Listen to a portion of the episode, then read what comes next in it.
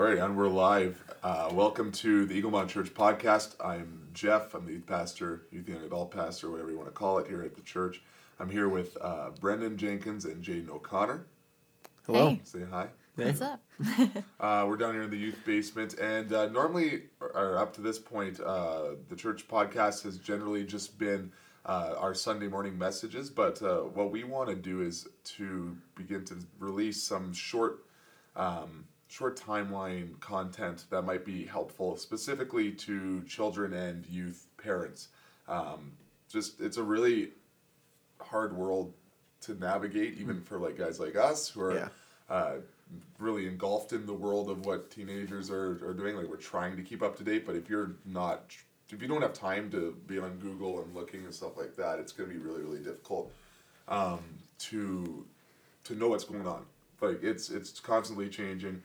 Uh, so we want to throw out just 20 to 30 minutes every, we're not sure how often it's going to be yet, but hopefully uh, at least a couple times a month. Uh, whether it's in depth like what we're going to get into today or just picking a topic just to keep people informed uh, what they might, uh, what the kids might be doing more than anything. Um, so that's that's really the point of this. So this week uh, on Sunday, or I guess at this point it will have been this past Sunday by the time we released this, we had our 180 takeover uh, which is where ta- the youth department is running a Sunday morning, uh, and we were really highlighting a lot of stuff on what Gen Z is. So that's what this podcast is going to be. And basically, we have a lot of information. It might not always be this much of an information dump, but we have all this information we want to give to you. It's really important. We're going to, if you're overwhelmed, uh, just you know, working out or wherever you're listening to this. Uh, don't worry, we're going to have uh, resources available uh, for you to find outside of this as well, if you want to look at the notes as well. Uh, but there's going to be a lot of information, but we're also going to try and bring a little bit of perspective to what we've seen, uh, specifically just in even our own lives and then working with youth. Uh, so it's not just an information dump, if that makes sense. But uh, for those that don't know, uh, Gen Z is basically the current generation. That's who, who if your kids are under or were born after 1999, uh, which sounds to me like not that long ago. but what year were you guys born? We were born '96. Okay, so, so then I like was... some studies say that we're Gen Z, but we're kind of on the in the middle of just switching over from millennial to Gen Z. So and then I'm this both. weird thing where I'm a millennial technically, but I yeah. also am not like I also really get mad at millennials because I'm one of the older. I'm this weird part of, of millennials that is uh, the group that remembers before the internet. So like I do yeah. remember when we didn't have cell phones and we didn't have internet. That was so there's lots of people like only like three or four years younger than me who wouldn't have been cognizant or even have any memories of before the internet. Like I remember, yeah. did you guys ever have dial-up internet? No. No. It was incredibly did. frustrating. You'd be like You'd be on the internet, and if anyone even picked up the phone, not only would they get this like, and this like, and it was loud, like it was set to to eleven, yeah, like so, so loud in your ear, and uh, then but it wouldn't just like scare the person who picked it up; it would actually disconnect you from the internet, and then you had to go back and like loading up your internet was terrible. And there's probably some people listening to this who remember that as well um, the early days of the internet and MSN Messenger was like yeah, yeah. mind blowing. Well, I had that as a kid for some reason. I think my grandma was on it. it's funny, my grandma. I had some friends. MSN started off as like how you connect with your grandma, and then everybody yeah. was like, "Wait, all my friends are on here too." Yeah. And then next thing you knew, it was the the way the way to get. Um, yeah, my voice just cracked for anybody that's Speaking listening. Of Speaking of, of being prepubescent. um, it's allergies, man. It's just so bad out there right now. Just trying to be relevant. I'm trying trying to prove, trying to, to normalize with teenagers by pretending that I'm going through puberty again. by having fake voice cracks. I wonder if they'll catch on. Um, yeah, MSN was like super popular, and then it's funny that that's dead now. Yeah. And it's funny that I remember when I was a kid, I was thought MSN will never die, and then I thought Facebook will never die, and and news. This might be information for people that are listening, but Facebook like is super lame. At least I think it's lame. I'm only yeah. on there because of teenagers. I don't know about you guys. And teenagers aren't really on it at all now. No, but yeah. why would you? Because your parents are on there. Yeah. Your grandma's on there. That's not sweet at all. it's you got to look you at know, it like Farmville was pretty cool back in the day.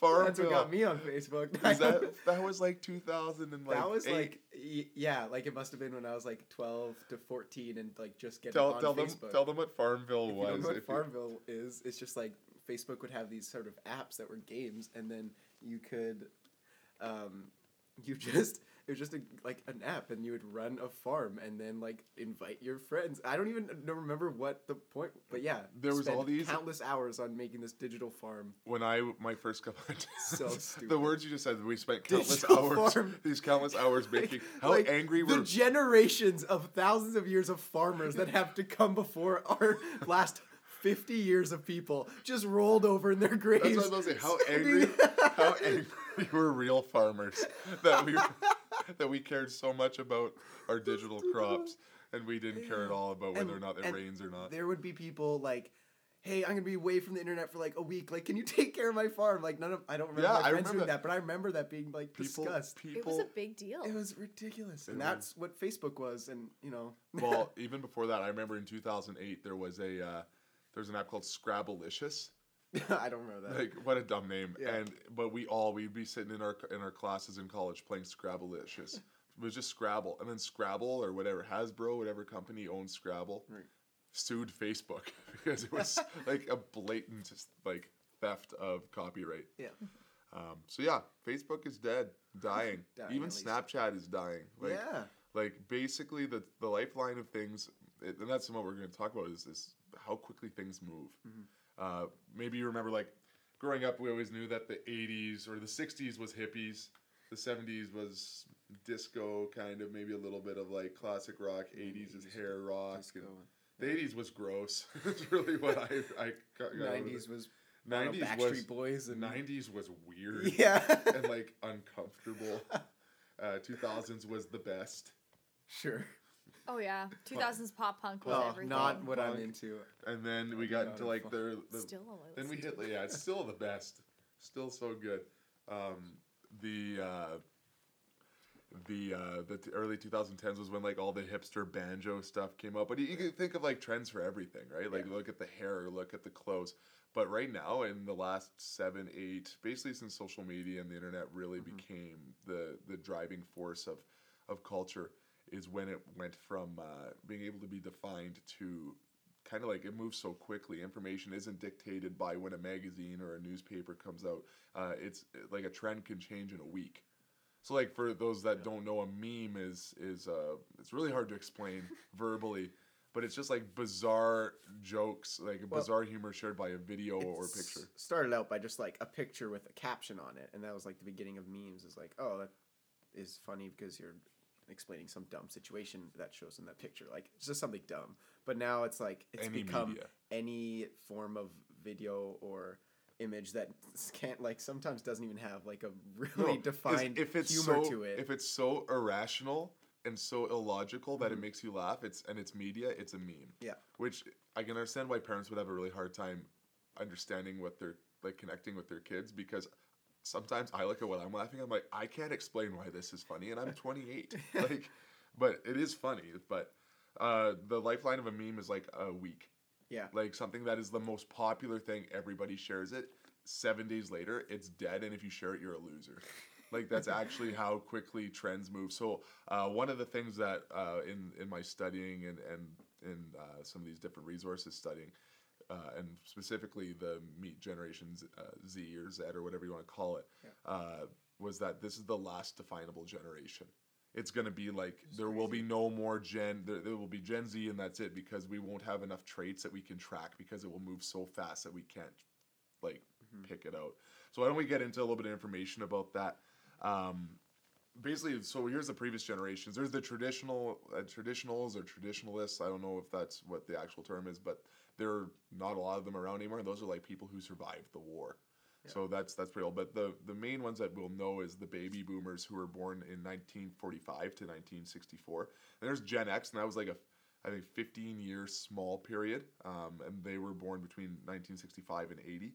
The millennials is it, this is where it gets a little bit more fluid, but the millennials are 1981 to 98. Although, like we said, there's some we we are all millennials, but there's some blending in, and I think we'll find more and more as we look at this information that what's shape shape uh, shaping Gen Z uh, will actually shape a lot of it, like bleed into everything else as well. Um, Gen Z is 1999 to present, and here's an interesting fact: is that right now Gen Z is already over 27% of North America. Yeah. They're still pretty young, but that's a massive amount of them. It's not like not like the last generation wasn't having kids. Like Gen Xers were having kids, and that's where a lot of them come from. Um, so this is a group that's going to largely shape the culture of our world Yeah. over the next because they're turning 19 18 now technically and without even getting into those that are kind of it's, it's bled into in the next 10 years this is going to shape a lot of our polysocial systems and and everything it's going to be a big deal um, so why don't we get into a little bit of facts? We'll, we'll go through one at a time and, and then we can kind of talk about it. The first fact is this uh, they're screenagers and so they're more connected but also more isolated than ever. Uh, they're they're said to spend a minimum, and this is I want to stress that a minimum of four hours a day on their phone or tablet or this, and that doesn't even include like video games. This is like That's some sort of connected. Um, another fact that's this is something we'll probably talk about here as well is they're twice as likely to say that they're lonely than other adults, Yeah. and that's not just because it's like adults; that would be the older ones as well. Yeah, and like, you think it like, I don't know. We think it's like because social media has this kind of false identity of being connected and like having friends and people that care about you, but it's so shallow that like nothing really holds up, right? Like adults, maybe they, I don't know, maybe Gen Z is just like they can't enter into that deep friendships that actually make them feel like they're a part of something. And they're growing up with that as well. Yeah. Mm-hmm. Right. It's. I think some of it is that they don't even know how. Yeah. So, I guess my question to you guys would be, and maybe we don't always have the answers on these, but it's a good question to ask. Is I think a lot of parents will see this as well. Then we need to limit their screen time, or like maybe not let them have screens at all. What are your thoughts on that? Like, what what would your recommendation to a parent be based off of that? I think if you try to get rid of screen time, you're fighting a losing battle. So much of how these students are getting information, connecting with their friends, even a lot of school now is online and done through screen time. That limiting screen time isn't going to fix the problem as much as choosing good screen time, I think, is the better choice of finding things that are um, engaging. And there's so much coming out now that is built towards these screenagers where it has um, a lot of really good information and resources and things that can actually help them. So I think that if you try to limit it, it might not be nearly as effective as just helping them find the right avenues to kind of follow on their phones. Yeah, I think I don't know. Like the thing is, this generation's changing so fast that we really don't know what works. Um, so, As soon as it does work, it doesn't anymore. Exactly. Immediately. but I, I think that the, um, like we were reading in the Meet Generation Z book that uh, the parents of Gen Z are really hands-off parents because they're scared of being helicopter parents. So I think that a lot of issues that might arise are from them being able to do whatever they want. And I, I don't know. I tend to think that, um, like yeah, like Jane said, I don't think you can take it away because it's technology is so part of life now that it's, that doesn't really work. And I think it should be a balance of limiting and finding positive ways. Like I think you need to watch how they use social media because cyberbullying is a huge thing. Um, pornography is everywhere on the internet if you're not It's safe. sha- it's basically the largest sh- shaper of the culture for teenagers today. Yeah. Pornography. and if you're if Boys you're not, and girls, Christian and non-Christian. absolutely, it's everywhere. And if you're not careful, your kid will find it. No, like no matter The what. average the average age of of uh, first access to it or Yeah. first exposure is I believe seven and a half or eight right now. Yeah. And that's like most parents will be like, "Oh, not my kid." No. Bad news. It's probably your kid. No one wants to put their kid in that stat, but stats are there not to exempt your kid. Absolutely. And um, so I think you just need to be, even if you're scared of like, oh, what if my kid doesn't like me because I put these rules? Like that's, I don't think that's a, that's not a reason for you to not do Got anything. bad news. At some point, your kid's not gonna like yeah, you. it has to happen, and they'll probably thank you down the road if you help them in a healthy way to actually, like, give them reasons. I I always think that when I'm a parent, I'm never going to be like, this is what we're doing because I said so. Everything needs to be for a purpose of, no, we're gonna maybe you're not gonna have your phone or technology in your room when you're alone because of porn or because I want you Cyberbullying. cyberbullying, Yeah. or I want you to sleep at night and develop healthy things, or when you're with your friends, uh, stay off your phone at a dinner table, stay off your Develop some healthy, healthy uh, social patterns. and yeah, it's uncomfortable. Like even now, I find it so so easy to just pull out my phone and feel comfortable in a space when there's like no one's talking. And Do you I remember feel going to awkward. doctors' offices before, like you had to wait in the waiting room at any waiting room without a phone? or something? dentist The dent- was the Oh. worst. Because you could hear the people getting their teeth drilled, and you couldn't and you focus on feel it Facebook. coming, Yeah. and there was nothing to distract you except for some No. Old Martha Stewart magazine that was at least four I have years read outdated. so many like ten-year-old Maclean's magazines. Oh, It's a absolutely. weird National Geographic, like- and then. Before you could Snapchat the funny picture to your friends, You're you just just, like- had to You had try to to, learn how to memorize it. it. and explain it. and then it wasn't as funny. No. um, yeah, I think you need to. Every parent, I think, should develop healthy ways that they can involve technology because it's still definitely going to be a part of your kid's life. But Mhm. Keep it safe. Keep it so that they can develop like good social habits, good uh, ways to interact with people. Like they're to feel uncomfortable, and you're to need to be okay with that in a lot of situations of life. Well, and I think something to know is the biggest fear I think with anything in parenting is is knee jerk reactions. Uh, so, for example, um, if you're just like, oh, there's all these issues with cyberbullying. Well, my kid's not allowed to have a phone ever. Well, then they're going to be a social outcast and they're going to get bullied for being weird. You, you kind of it's Yeah. it's a double sided sword with that. Um, the best way I can explain social media technology and the, all these screen avenues is that it's kind of like a brick. I heard this explained before about social media that it's a brick, and a brick inherently isn't wrong or bad. A brick can be used to build beautiful structures or art or whatever, but it also could be used to throw through someone's window or smash a car or hurt somebody with. And it's there's nothing. It's just in the hands of who, who you give it to that it becomes uh, dangerous or not. Yeah. So you need to be involved um, with your kids. If you're not engaged on some level, then you're never gonna you're never gonna be able to speak into those areas or understand those areas. So, um, I know for me, I probably spend more than four hours a day on the phone. Yeah. Like, Honestly, whether it's up. like work sometimes or just whatever. It's, or if you include work, I'm like, like fourteen hours a day.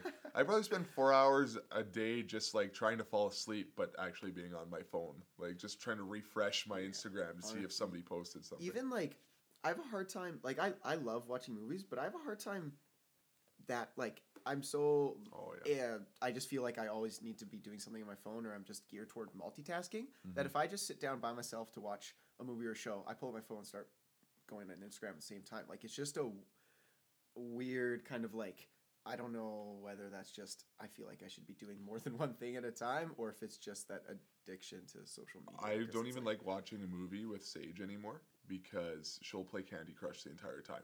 And she's like following along, but it just Yeah. drives me crazy. yeah But like that's and I do the same thing now though. I Uh-huh. missed I've been watching a show on Netflix and here I'm like on Amazon looking at what type of like camping gear I could potentially buy one day. Yeah. And I missed like some major plot points in this series, right? So it's just it's it's bleeding into other areas and I think that stats show too that it's going into not just people our age, but into people in their forties and even into boomers as well. Yeah. Uh, okay, well let's move on to the next next point that we have. We have five here. Uh, next one is that they're extremely diverse. This one probably won't be a shock for anybody. Uh, it's a couple quick stats. Uh, Twelve percent of Gen Z describe their sexuality as something other than heterosexual, and this is even higher than millennials. Millennials are kind of always known as the the more liberal side socially. This is significantly higher. Thirty-three percent say gender is how a person feels, not birth sex, and twelve percent don't know how to answer, which is twelve percent. If you ask them, they don't even Yeah. have comprehension of that. It's confusing for them. Forty-five percent are not in favor of traditional sexuality. Uh, ex- they're accepting and they're celebratory of differences. This can actually be really cool. This Yeah. is valuable. Um, but here's where it can become a little bit scary and dangerous for what we're talking about. And that's where they say that they feel acceptance can be interchangeable with affirmation. Mhm. So they don't feel affirmed unless what they're doing is 100% accepted. Yeah, so really, this just it puts the church in some hard situations to deal with. Right, because we can't affirm parents also. everything. Any any organization that has a set of beliefs and values that are like important, Yeah. are going to not always accept the actions. Yeah. and then if you don't see that as affirmation or love, then you have conflict. I would say it even goes deeper than the church. This affects parenting in a mm-hmm. huge way mm-hmm. of being able to accept your child but not affirm what they're doing. Like if your kid is eating dirt, obviously you still accept your child and love them, but you're not wouldn't. going to affirm what they're That's doing. right. It's up for adoption immediately. in the doghouse. you get that dirt out your mouth, kid, or else you're going. you're sleeping outside tonight. Aside from Jeff's bad parenting, I mean, acceptance and affirmation are very different, and that's scary for the church, but I think it's equally scary for parents to try to figure out how to navigate through that of parenting and accepting your child for who they are, but at the same time, you can't affirm bad behaviors from your children, and that stat is kind of terrifying. Well, and it's even scary now. Um, just even in high schools and stuff like that, the the amount of pushing of this stuff that is is put forward, and, and basically, if you're if you you're not even allowed to believe, it's not even about speaking out against it, but you're not even allowed to believe that there's uh, anything inherently wrong or, or even just have a difference of opinion with some of these behaviors or, or lifestyles um, without being told that you're you're basically a terrorist and a hateful no Like, bigot is the, the yeah. term right? So um, i even talked to a kid for, who goes to our youth group who's not a christian doesn't go to church and i said oh no was uh, it was at the gym actually. And uh, the guy who works at the gym was asking he's like is there a lot of like pro like lgbtq stuff? He's like yeah they push it really hard. And he's like i'm not against it. I'm not religious but like i have uh you know i just it kind of weirds me out just that they push it so hard on us. Like it isn't even an issue for me. Um, but every kid is going through that where they have this inherent pressure to to not only believe in something but to celebrate it or else Yeah. you are a social outcast. So you're creating this this culture where if you have a different belief or feeling even just naturally than what the schools and the culture is saying is is good Yeah. you're actually in a way being bullied um, or you're you're basically being outcast by that so it's it's almost a contradictory way of living where you're saying to these kids uh, you need to not be unaccepting of these people or else we will kind of shun you Yeah. um, and I understand there's there's reasons for that. There's been some horrible examples of of hate, and even the church, um, not necessarily our Eg- Eaglemont Church or, or any church in Edmonton, but just church in general around North America. There's been, especially in the media, some bad examples of churches not dealing with this well or being loving, and it needs to be a balance. But I think that for a lot of kids, and we'll get to this in a little bit, they don't really have a biblical understanding or an understanding of what church believes. Yeah. So they see church through what they see in the media, and it just doesn't connect to their worldview. So, but yeah, lots of crazy stats here. Just like 45%, so almost half of these students are not in favor of a traditional sex, tradi- traditional sexuality. Excuse me, um, and that's crazy. Yeah. Like that's such a weird shift. That's happened so quick. That's like just weird for us as younger people to Even for us, yeah. to grasp that it's just such a high percentage that I think like what- you would have said any of this stuff 20 years ago, like it's a different world. When I was in high school, I think we had one or two gay LGBTQ people that I were publicly living that way, Yep. and we knew who they were. Now it's completely different, right? Um, so it's just a, a cultural shift in so many ways, and you can see that when you watch TV or media, any Yeah. any TV show. There's there's a huge uh, change in that as well. Uh, let's keep it moving here. We have uh, the next one's really really important. This is really interesting. They're very career driven, where millennials were always kind of shun- not shunned or pinned down as as the group that's you know kind of passive and lazy. or just wants to take a year off to find myself. That was really big. Yeah. Year off to to find- travel it's like- and, yeah. It's like you went to Bentley, Alberta, traveling, and you worked in. I Fort- went to Mundare and, and found myself I, with I found some sausage. I found some sausage, and I worked at Fort McMurray for six months before I got fired. Yeah, that was what a journey. That was. I found myself. It was a spiritual awakening for me up in Fort McMurray. yeah.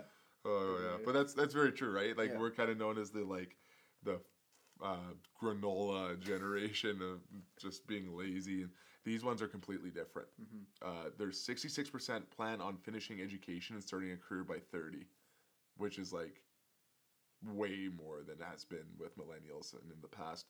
43% say identity is defined by career ideas and educational achievement. Uh, there's a massive desire to make a difference. So this is where social justice comes in, and that is a connection. I think started with millennials. Like that is Yeah. a big driving force. But these kids um, are huge uh, for this.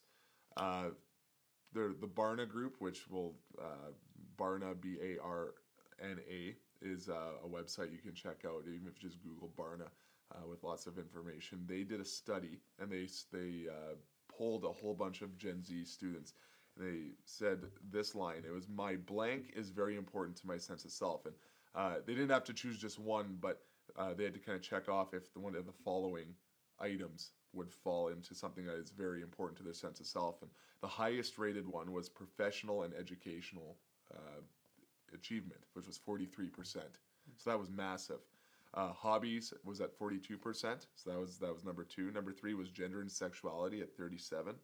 Uh, groups of friends was 35%. And this is the interesting one. A tied for number five and six was family and religion with 34%.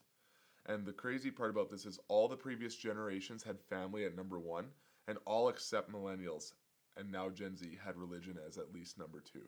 Yeah. So the the move from uh, professional and educational achievement to one and completely bumping family, let alone religion, out of the top like five or four at all is shows the astronomic shift between uh, generations in a very very small amount of time. And for us as pastors, that's a scary thing, and that's Yeah. something to be aware of. Um, but as parents, I think that's huge too to know that just the culture that your kids are growing up in is much less family and religion orientated than even you might realize. Even though I think there is obviously an understanding that that exists, right? Yep. Would you guys have seen any of this? Uh, I can, you can definitely see the, um, the shift of like less people being religious or wanting to affiliate with religion or just saying you know I believe in evolution and that's that, and then never really take a second look into it. Um, but the the family thing is just that that's weird to me. Like uh, a That I see quite often, especially um, as a woman and with all these kind of younger girls who the desire to have children and to be married and that whole idea of motherhood is no longer something that's super valued. They would much rather have their own career and kind of do their own thing. And the number of women I've heard in the past few years who say that they have no interest in ever having kids um, is astronomically higher than I have ever seen. Like I hear it so often now, especially with kids who are um, like high school age students who just have no interest in ever starting their own families. Mm-hmm. It's really interesting to see. So a few more qu- quick stats. They were shown pictures, five different pictures, and they were supposed to pick which one they thought happiness uh, most looked like. They're shown uh, a picture of money, and it said success, and 43% chose that at number one. This is where it's interesting. Uh, a picture that represented family was 20%. So they still find happiness in family, but it's not a priority. Education was 20%. Spirituality was only 8%. And a picture of health was only 6% as well. So it's just interesting to see. Uh, something to be aware of with all this. And one of the reasons that they think this is one that they've also just through talking to the students, they s- a lot of the driving factors of this is all these students have uh, been born post 9/11.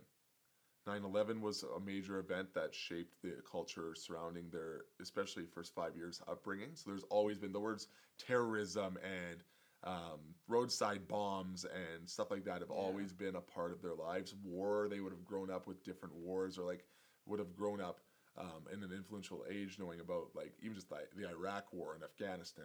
Uh, and then another big one was they uh, were a part, like a lot of them became cognizant of the world around them right around the 2008 financial crisis with the housing um, and auto market crashing. So they've been growing up with their parents like freaking out about money, whether they, you know, kids pick up on that stuff. Uh, they know money's tight. Yeah. Um, and so they've grown up with that. So they think that's a lot of what has shaped their drive for success and money. They don't want to be, we all grow up not wanting to be like our parents, right? Yeah. Oh, so they see our parents, they saw their parents' financial um, distress and they want to prevent that. right? And then the next generation, or their kids will grow up and see how they didn't value family probably, and then they'll be super family orientated. But that's just kind of how it goes. It's a pendulum swing. But I, I found that really, really interesting. Um, we're going to, to look at this is the big one. They're post Christian, 100% post Christian. Like 34% lean towards uh, atheist agnostic or what's known as none. So if you had to say, what religion are you? Like they'd pick, there'd be a list and they pick none. Like Yeah. there's nothing there. Uh, 4% have a biblical based worldview. That's crazy. Uh, basically, they're a spiritual blank slate. Like they have no understanding of that. And uh, this means that as a church and as Christians, we no longer have the upper hand in culture, which I don't think I, I've really felt that we have for a long time. Yeah. But I think that for boomers and, and maybe some Gen X, some older people who grew up with that, they're having a hard time accepting that. Yeah. Um, Christianity does not drive Canada, not at all. No. Yeah, not even close. But the interesting thing about these kids is that they uh, they don't. For every other generation, if you added someone who's a non-Christian, the chances are they grew up going to some sort of church, whether it was Catholic mass or whether it was like a church camp, or their parents gave them some sort of biblical basis. There's a Yeah. few that don't. These kids literally have no concept of it. Like it's not like they've rejected it either. But that's what where there's opportunities here, uh, for at least in reaching unchurched people, Yeah. is that they haven't rejected Jesus. They have no clue who he is. It's it's this like bizarre idea. It's this idea that okay, spirituality. Who is this? Like I know Jesus is a swear word if Yeah. used in in this context. I know there's churches. I know there's these buildings, but they don't have any concept of it. Yeah. And that's the world that kids, Christian kids, are growing up in. Yeah.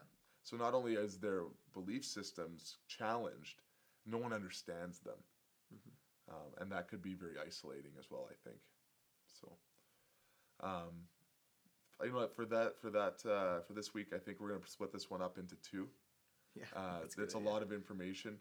Uh, we're, I think we'll talk a little bit more about the church's response to that uh, when we release uh, part two next week. Um, is there anything you guys want to close off with? Thoughts? just not to let this scare you. These sound like terrifying facts, and it just seems like a whole bunch of bad news. But the reality is, is that every generation has faced this to an extent. Maybe not as high as this one or as fast as this one has come up, but the reality is, is that we always have to be looking for ways to reach this next generation, and it's not like they're um, like a like a hopeless cause or anything like that. They still have so much that we can do to reach them. Uh, it just means that we have to be willing to move a little faster. So rather than let this be a discouragement of, oh my goodness, my kids are gonna grow up to be Yeah. like homeless wandering gypsies or something like that. They're I don't know how we got here. I don't know. They really like careers, so I mean, I guess maybe they'll all be doctors, which would be sweet actually. But um, don't let this be a discouragement of, yeah, just letting this be like kind of that hopeless, scary, dark place. There is so much that we can do, and just having a good understanding of what these kids need and how they think um, is going to help you in everything of being able to reach this generation, being able to understand your kids a little better, understanding the world and the culture change and everything like that. So I think it really just needs to be a call to action. Just like having an awareness of uh, what's going on and how different this is. And like, um, I guess we said like the parents of Generation Z are largely known as like hands off parents. And I think that might be where some, especially when like the Christian parents might develop some issues. Um, if you're, you know, really not looking after your kids, you're scared that they're not to like you or whatever. Um, yeah, like the awareness of how different and awareness of the culture that your kids are growing up in, I think needs to call you to action and change and, and really, you know, the church can't raise your kids for you. Right. Um, you need to be there. Yeah, I don't want to raise your kids. Yeah, we have too many. There's too many. That's uh no, that's good. Um yeah, I would I would I would mirror all those things. It's it's not hopeless. Mhm. It's going to be a lot of work, but I think no parent would be shocked. We don't have kids, but like I think it's easy to see that parenting is a lot of work. Um and honestly, that's just to know that there are good resources, and that's where we come in. Um, you, if anybody has any questions, feel free to uh, email the church, or you can email me at jeff at eaglemontchurch.ca or Jaden or Brendan at uh, at eaglemontchurch.ca. Um, and if you have questions, we have lots of resources. But that's one of the reasons we're doing this podcast. Is um, we're not just this one's a pretty like intense info dump, but we're gonna probably pick some of these things and go through them as we're learning more, share them with you. Uh, might just pick a video game for a short conversation that Yeah. an explanation What of what your about kids are doing or how a new social media platform works or uh, I just know for a lot of parents I've talked to in previous years that would have been really helpful as they uh, just can't find it on their own. It's easy to get confused and look kind of like a little little bit foolish in front of your kids if you're asking them or their friends. But like I said, feel free to ask us. Uh, we're gonna have part two coming out uh, fairly soon, but make sure you subscribe to us on the iOS uh, Apple Podcast app or on Podbean if you're on uh, your if you're on a non-iOS device, so Android. So if I don't know if there's any, I don't think that that doesn't cover anything or doesn't not cover anything. Oh yeah, you can get Podbean on whatever. Podbean can go on anything, uh, or you can. We'll probably have this up on the website as well. So, like I said, subscribe, uh, show it to your friends who have kids, whether it's uh, a kid who's in elementary or junior high or high school. This is all really important. Yeah. Uh, and yeah, so we'll talk to you next time.